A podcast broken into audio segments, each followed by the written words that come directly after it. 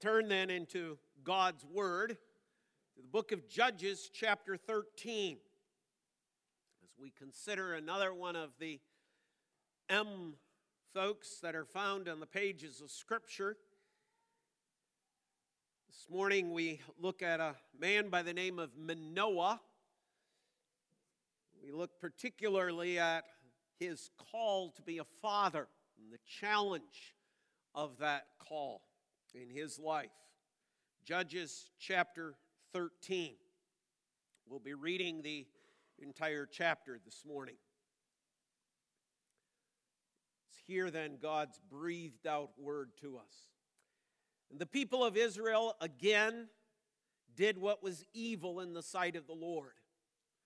So the Lord gave them into the hands of the Philistines for 40 years. There was a certain man of Zorah, of the tribe of the Danites, whose name was Manoah. His wife was barren and had no children. And the angel of the Lord appeared to the woman and said to her, Behold, you are barren and have not borne children, but you shall conceive and bear a son. Therefore, be careful and drink no wine or strong drink, and eat nothing unclean. For behold, you shall conceive and bear a son. No razor shall come upon his head. The child shall be a Nazarite to God from the womb, and he shall begin to save Israel from the hand of the Philistines. Then the woman came and told her husband, A man of God came to me, and his appearance was like the appearance of the angel of God, very awesome. I did not ask him where he was from, and he did not tell me his name, but he said to me, Behold, you shall conceive and bear a son. So then drink no wine or strong drink, and eat nothing unclean, for the child shall be a Nazarite to God from the womb to the day of his death. Then Manoah prayed to the Lord and said, O Lord, please let the man whom you sent come again to us and teach us what we are to do with the child who will be born. And God listened to the voice of Manoah. The angel of God came again to the woman as she sat in the field, but Manoah, her husband, was not with her. So the woman ran quickly and told her husband, Behold, the man who came to me the other day has appeared to me. And Manoah arose and went with his, after his wife and came to the man and said to him, Are you the man who spoke to this woman? And he said, I am. And Manoah said, Now, when your words come true, what is to be the child's manner of life and what is his mission? And the angel of the Lord said to Manoah, Of all that I said to the woman, let her be careful. She may not eat of anything that comes from the vine, nor let her drink wine or strong drink, or eat any unclean thing. All that I commanded her, let her observe. Manoah said to the angel of the Lord, Please let us detain you and prepare a young goat for you. And the angel of the Lord said to Manoah, If you detain me, I will not eat of your food. But if you prepare a burnt offering, then offering it, offer it to the Lord. For Manoah did not know that he was the angel of the Lord.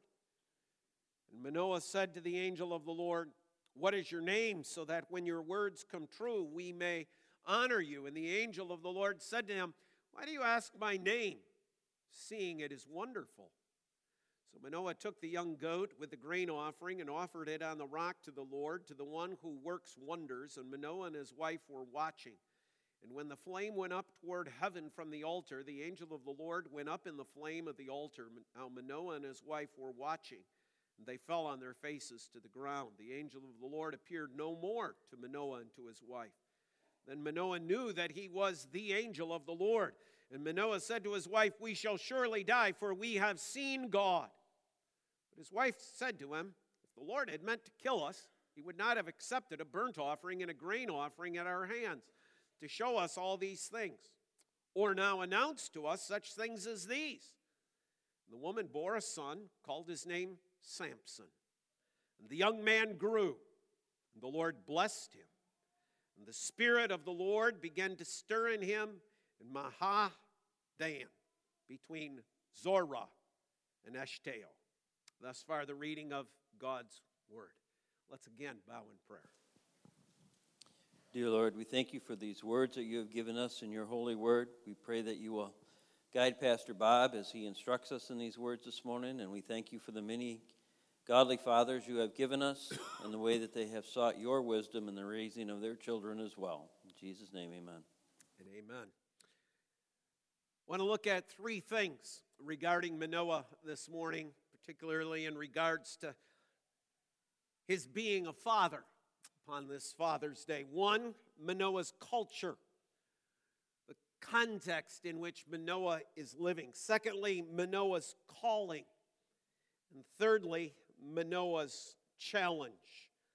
He's got to raise Samson. First of all, then, Manoah's culture. Well, this story, this truth that God has given to us, takes place in the book of Judges. A book where we have a repeated theme over and over and over again. Now, there was no king in Israel, and every man did what was right in his own eyes. There was no king. There's no physical king. There's no human king as to so order things for the nation. But it also is a picture for us, not just of a physical king, not just of a human leader, but of the fact that there is no one acknowledging God. Now, by no one, I, I mean that in the general sense. Israel is no longer living as if God were their king. That's why it's emphasized every man did what was right in his own eyes. That law that we read previously no longer is the characterization of the society, the culture. Nobody's paying attention to those Ten Commandments. Now, nobody's paying attention to anything else God has really said either, as far as the culture is concerned. Within that culture, there is the remnant. And obviously, Manoah and his wife are part of that remnant. But for the culture, the general society, God's rules have been set aside. Certainly not unlike the day and age in which you and I live. Those 10 rules that God has given certainly are not that which identifies us as a culture in the society in which we live.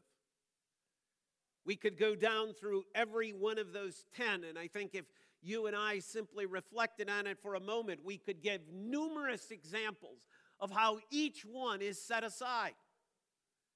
And it's not just here and there they're set aside, it's, it's generally, culturally, it is set aside. Just if you just reflect upon the Lord's Day one, think of driving past Meijers on your way home from church. What's it look like? Think of the drive through at McDonald's. What's it look like? Think of the gas station. What's it look like? Think of the ballparks. Think of the stadiums.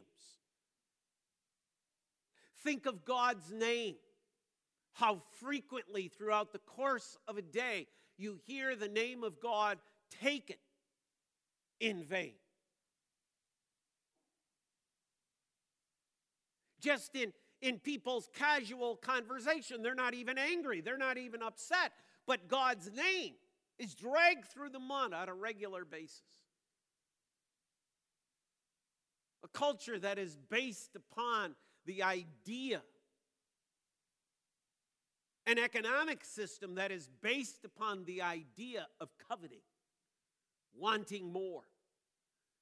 Every television ad is not there for your benefit. Those sales ads are to create within you a desire for more.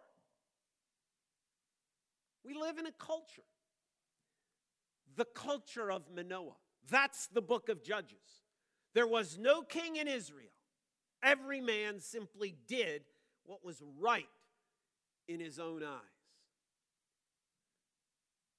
Secondly, the second thing we have to understand about this is that he is of the tribe of the Danites. Verse 2. A certain man of Zorah of the tribe of the Danites. This too puts us in the context, in the culture of his day. Not only in this general understanding of Judges, but now it gets even worse. And, and the epitome of this culture of Judges is found in the tribe of Dan. The tribe of Dan, more than any of the other tribes in their tribal allotments, is being disobedient to God. I would agree with most commentators who agree, who, who point out the fact that chapter 18 of the book of Judges, where you have the account of, of the Danites leaving their tribal allotment because they're simply too lazy to deal with the people who God has told them to drive out. They simply go, I don't know, that's way too much work. Isn't there something easier? I mean, we don't really want to fight. We don't want to engage these people in warfare. Can't we do something else? We really don't like the property God's allotted to us. We don't like how the providences of God have worked themselves out.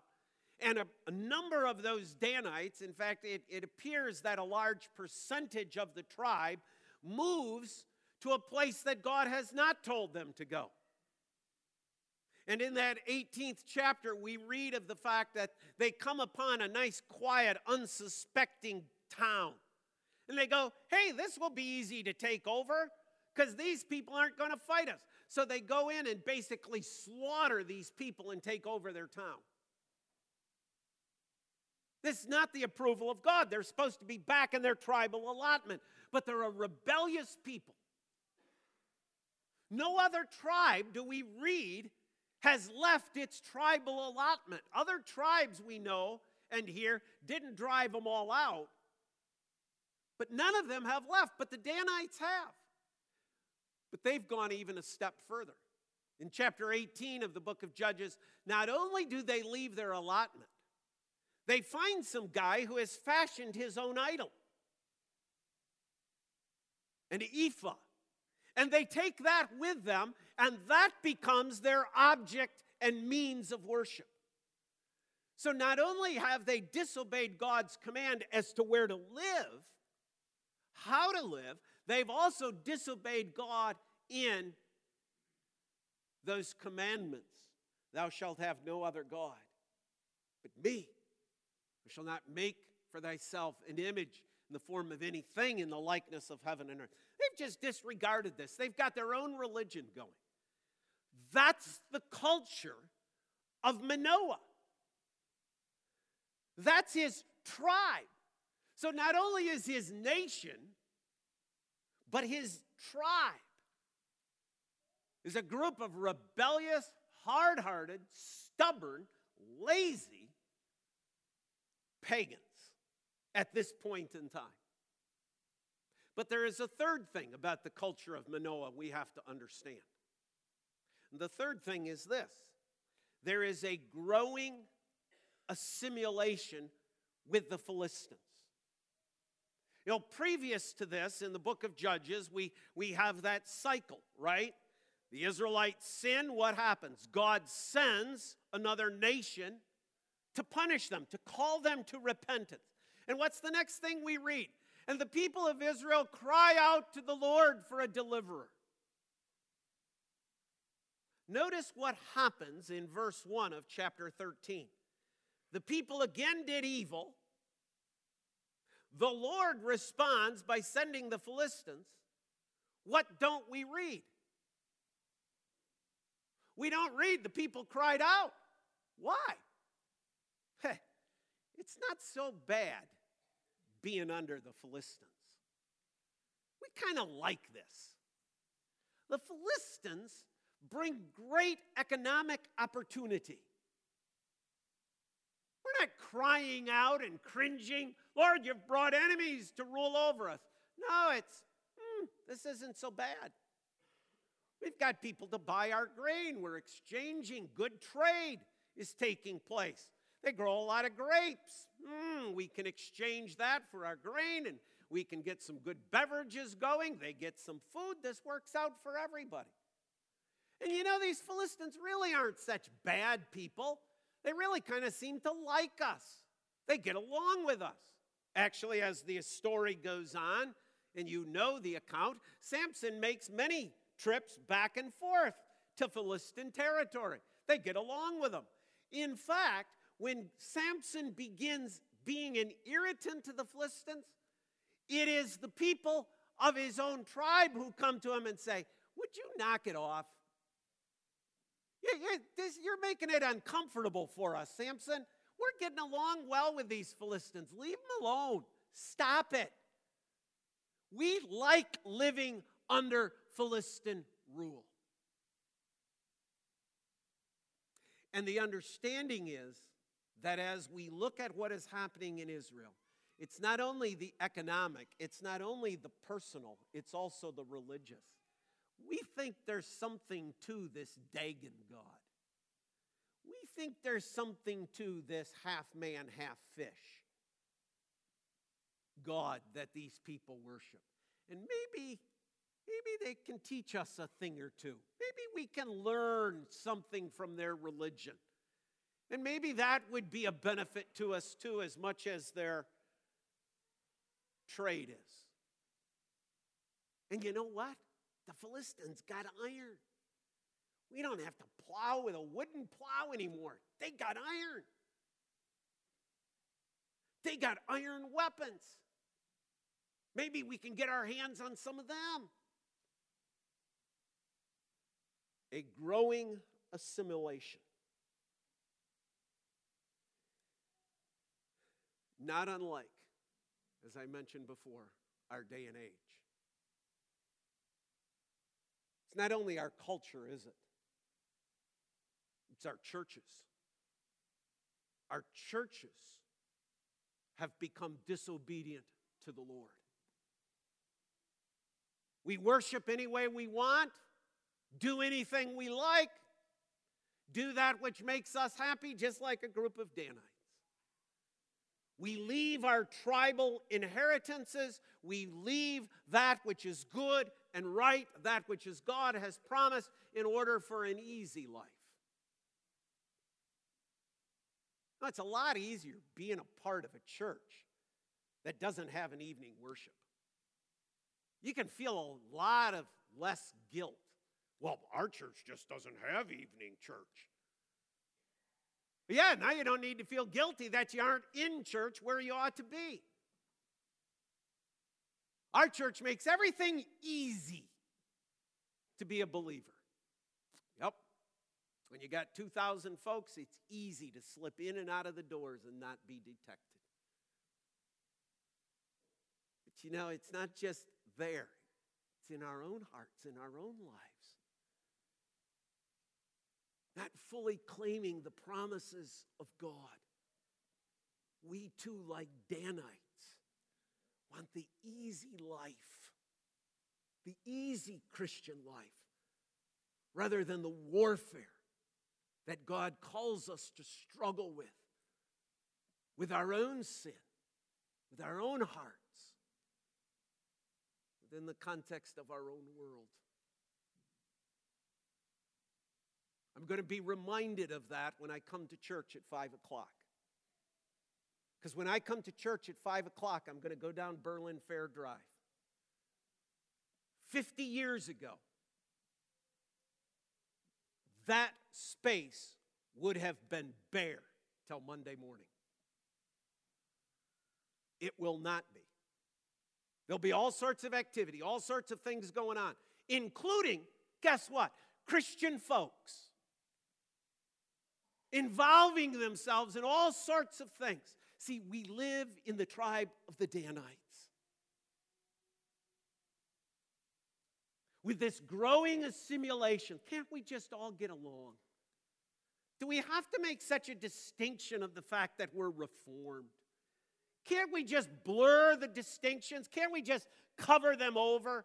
Do we really have to mention that we're not Catholic all the time? Do we have to mention we're not Lutheran? Do we have to mention we're not Methodist? Do we have to mention we're not Arminian? Can't we just lessen the standards and all get along? A growing assimilation. But in that, there is a man named Manoah a man who has not left the tribal allotment. That tells us a lot about the character of this man. He didn't go with the rest of the tribe, he didn't flee. This is a man who we learn in verse 8 prays. This is a man who seeks to be obedient. This is a man who goes against the culture of his day, against the tribe of his day, and is certainly seeking not to assimilate with the Philistines. And it's to this man that God now comes. A man who has no children, who has a wife who is barren. How often in Scripture do we not come across this exact same situation? Manoah now is called. And he's called, interestingly, through his wife. You notice that? Manoah, we don't know where he is, but he seems to be a religious man, but it is to the wife. It is to her that the angel of the Lord comes. He appears to her, verse 3. The angel of the Lord appeared to the woman and said to her, Behold, you are barren, and then we have the rest. Go down to verse 8. She goes, tells her husband, Manoah. What does Manoah do? Manoah prays, Lord, show yourself again through this man. What does the Lord do? Okay, Manoah, you're out there in the field. Here comes the angel to you. What does the Lord do? He appears again to his wife. Now you have to step back from this and say, that's kind of interesting, isn't it? What is that telling us? Well, we have to be careful not to read too much into it. On the other hand, we have to be careful not to just dismiss it either. So I think at the least, we can say this. One of the reasons that the angel of the Lord appears to Mrs. Manoah and not to him, because the greater stigma of having no child is on her. The culture of the day, the society of the day, puts all the stigma of the barrenness upon her. God, in his graciousness, appears to her first with his news of grace and mercy. Some commentators will tell you that perhaps she is the one still praying for the child. Manoah perhaps has given up. But she perhaps still has hope, still has faith in that possibility. Is she the more spiritual of the two? Perhaps. Honestly, men, which of us really can say that our wife is less spiritual than we are? It's pretty rare. And I don't say that with pride, I don't say that with arrogance, that's not a badge. But generally speaking, in the world and in the society and in the culture in which we live in, shame on us. Our wives are more spiritual than we are. They're more faithful in their devotions. They pray more. They speak of spiritual things far more than we do.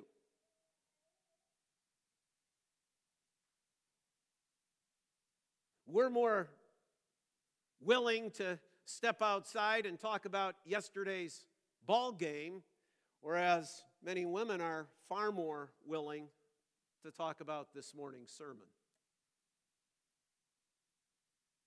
It's part of the culture, it's part of that Manoah's culture. But it is interesting. It is something to reflect on.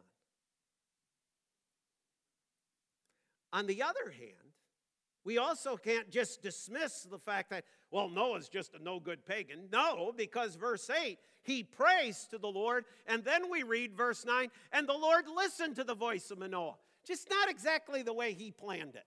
He planned on the angel just coming to him. But the Lord says, no, no, no, no, no. I'm going to listen to you. I'm going to have it again. But you've got to understand what is happening. The second thing about his calling is to note that it's not only through his wife, but who it is that's coming. We have this repeated refrain the angel of the Lord, the angel of the Lord.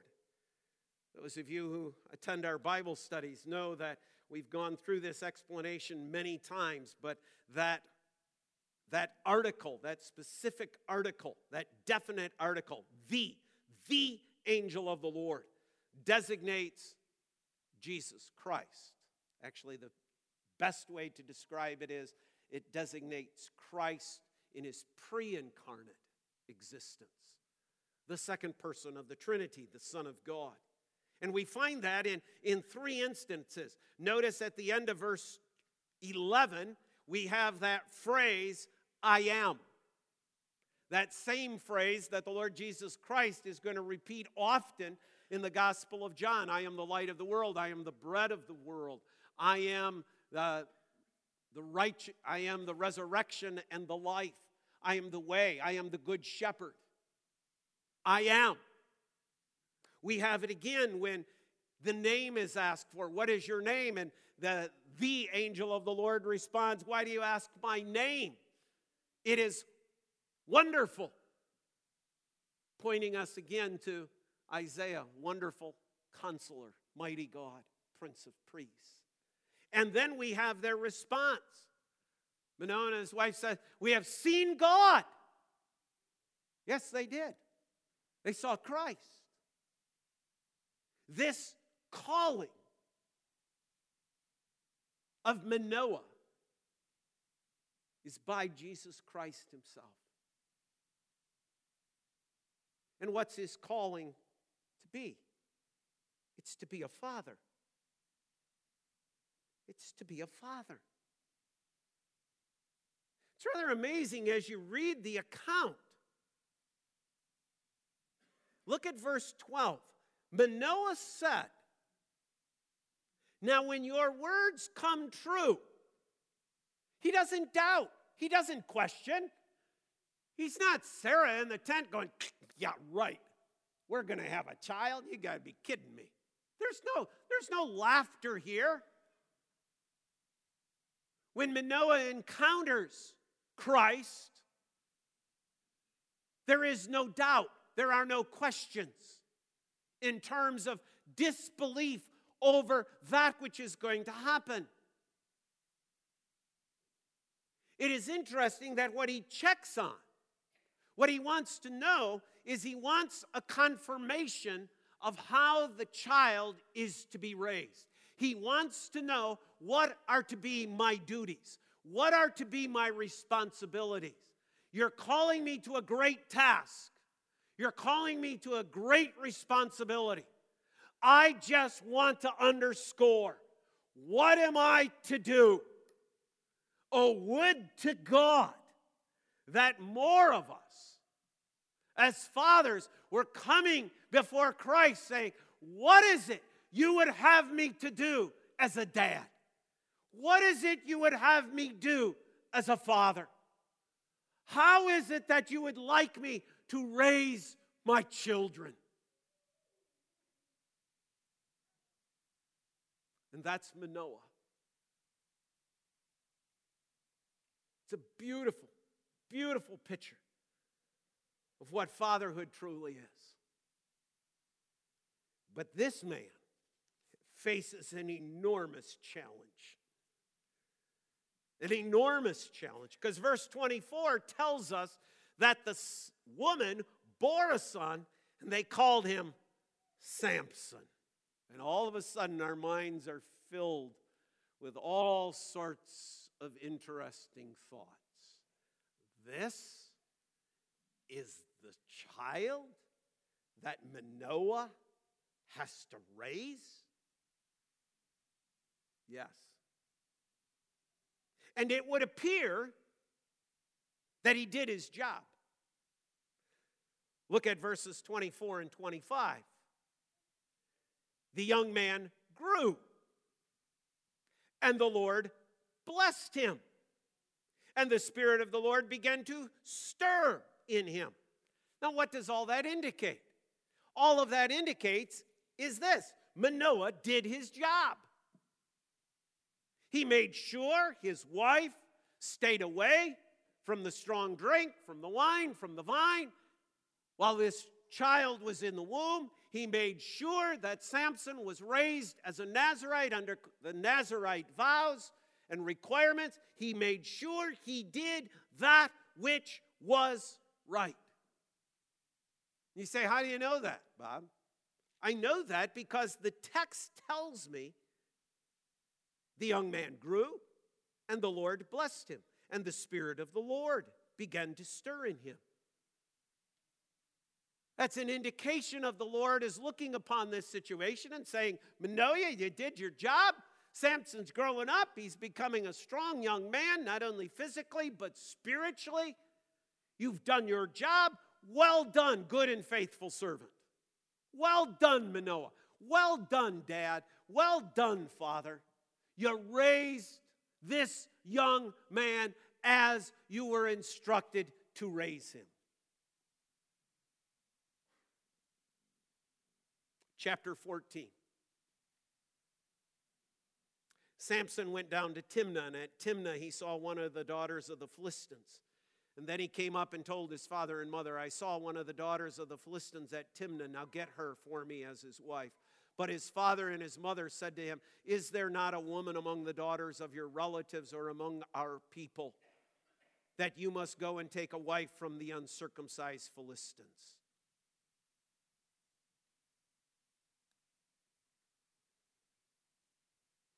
God gave him a child, Samson. They raise him, train him, God blesses him. But now he's a young man. He's on his own. I want that woman.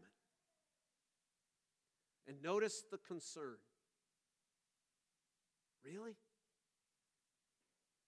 See, if you read between the lines, what it's saying is, really? We raised you different than that. We instructed you different.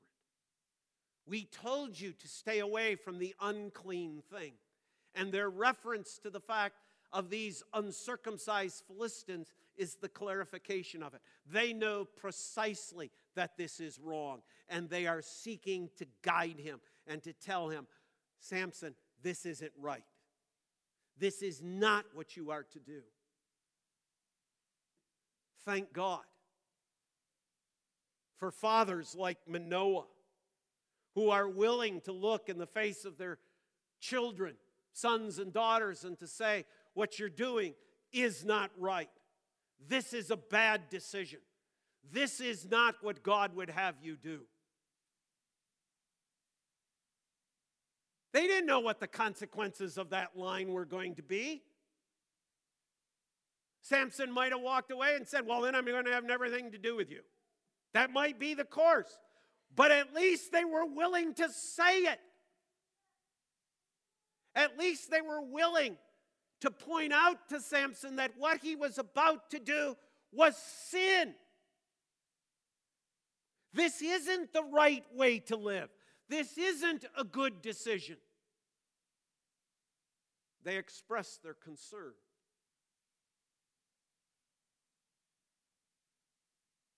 But Samson, picking up at the end of verse 3, but Samson said to his father, Get her for me, for she is right in my eyes. His father and mother did not know it was from the Lord, for he was seeking an opportunity against the Philistines at that time. The Philistines ruled over Israel. Then Samson went down with his father and mother to Timnah, and they came to the vineyards of Timnah. Behold, a young lion came out. Verse 10 His father went down to the woman, and Samson prepared a feast there, so the young men used to do. And now I'm bewildered. What's Manoah doing? Samson has said, I want this woman.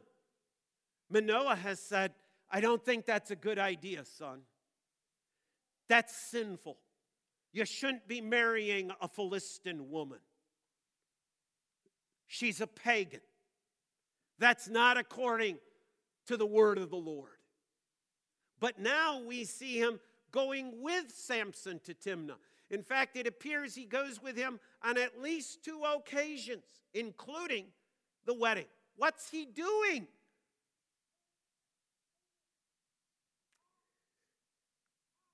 Well, if we want to believe the best about Manoah, then we'd probably have to go here. That he's seeking to guide him. he's going, if the kid's going there, I'm at least going with him because maybe I'll have an opportunity to talk him out of it. If he's going to go to Timnah and he goes alone, I know where this is headed. I know where this is going.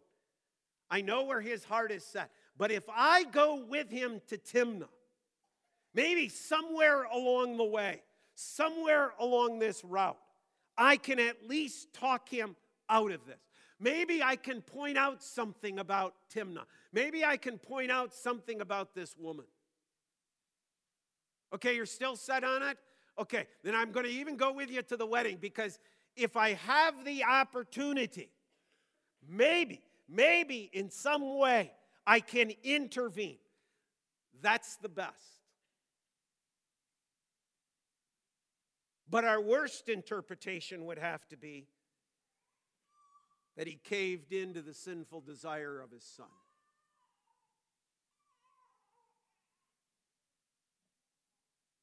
Scripture doesn't answer it. What is it? Well, maybe it, it simply goes down to what was his motivation, and for there, Scripture doesn't tell us. Because you see, many of you have been there. You don't think the decision your child has made is right, you've expressed it. Now the question is, what do I do? What do I do now?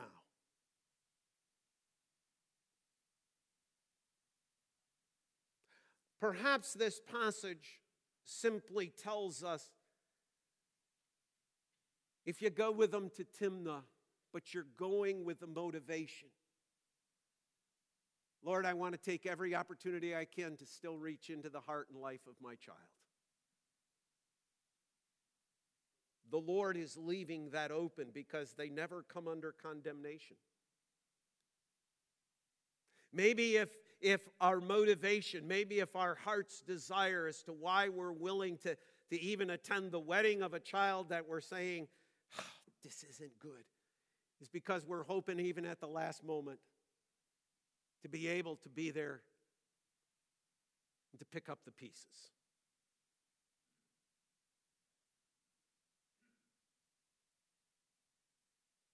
But there is certainly a word of judgment here, too, isn't there? that if we're simply allowing our child to indulge in sin, oh, the problems that are going to develop. So we simply have to leave it there. The thing Manoah and his wife don't know is that little verse that says, This was of the Lord.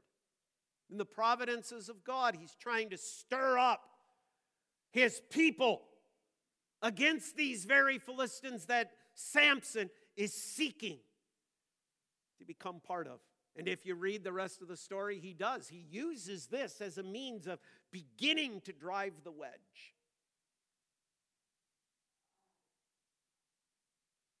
But you know, the story doesn't end there.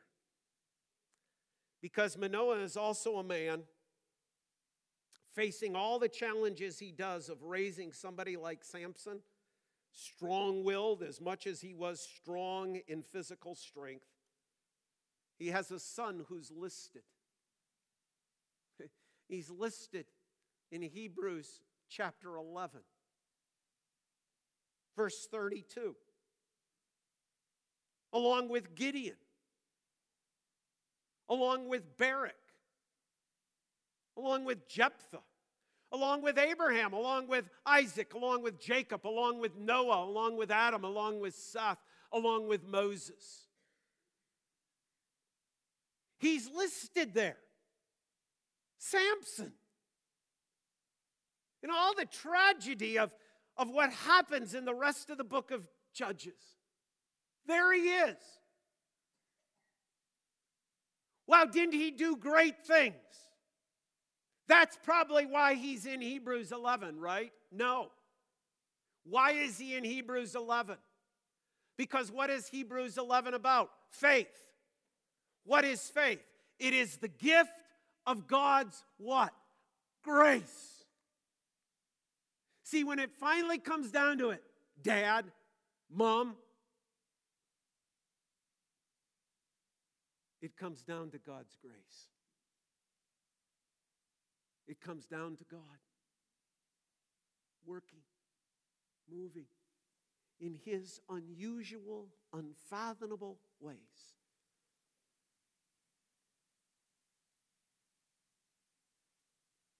We can be faithful parents. But sometimes we raise a Samson, which looks like a tragedy unfolding. Yet God's grace reaches even the Samsons.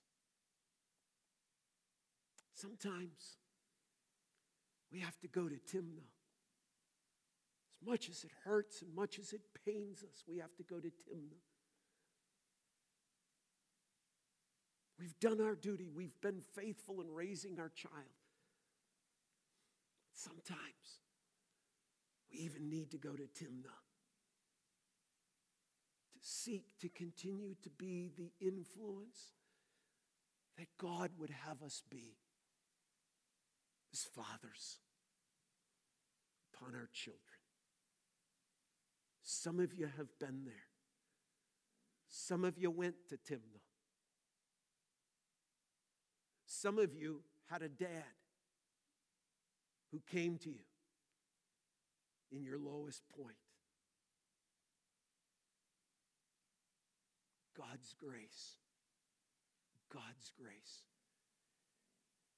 See, men, we have been given a title that the woman sitting next to us, who has borne our children, was not privileged to have. We've been given the title Father. we are God's image bearers in being fathers, like our Father in heaven is to be to us.